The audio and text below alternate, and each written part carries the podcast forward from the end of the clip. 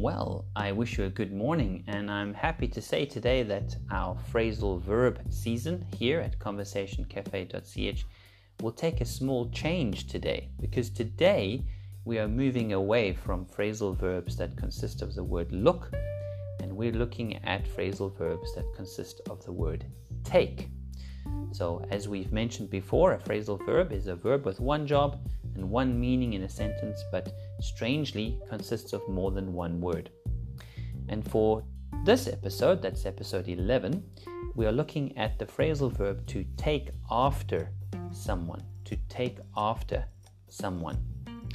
So, what does that mean to take after?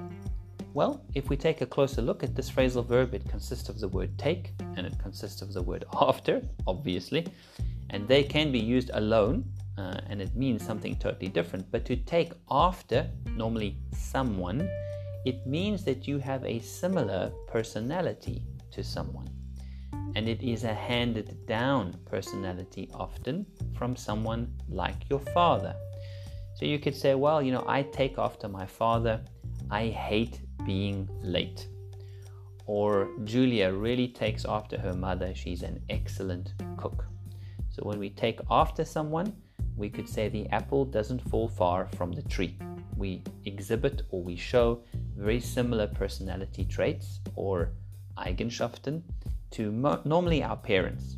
But it could be our brother or our sister. We can sometimes say, I take after my brother a little bit. I also enjoy Formula One. So that's our first phrasal verb with the word take, episode 11. Ross at conversationcafe.ch is my email address.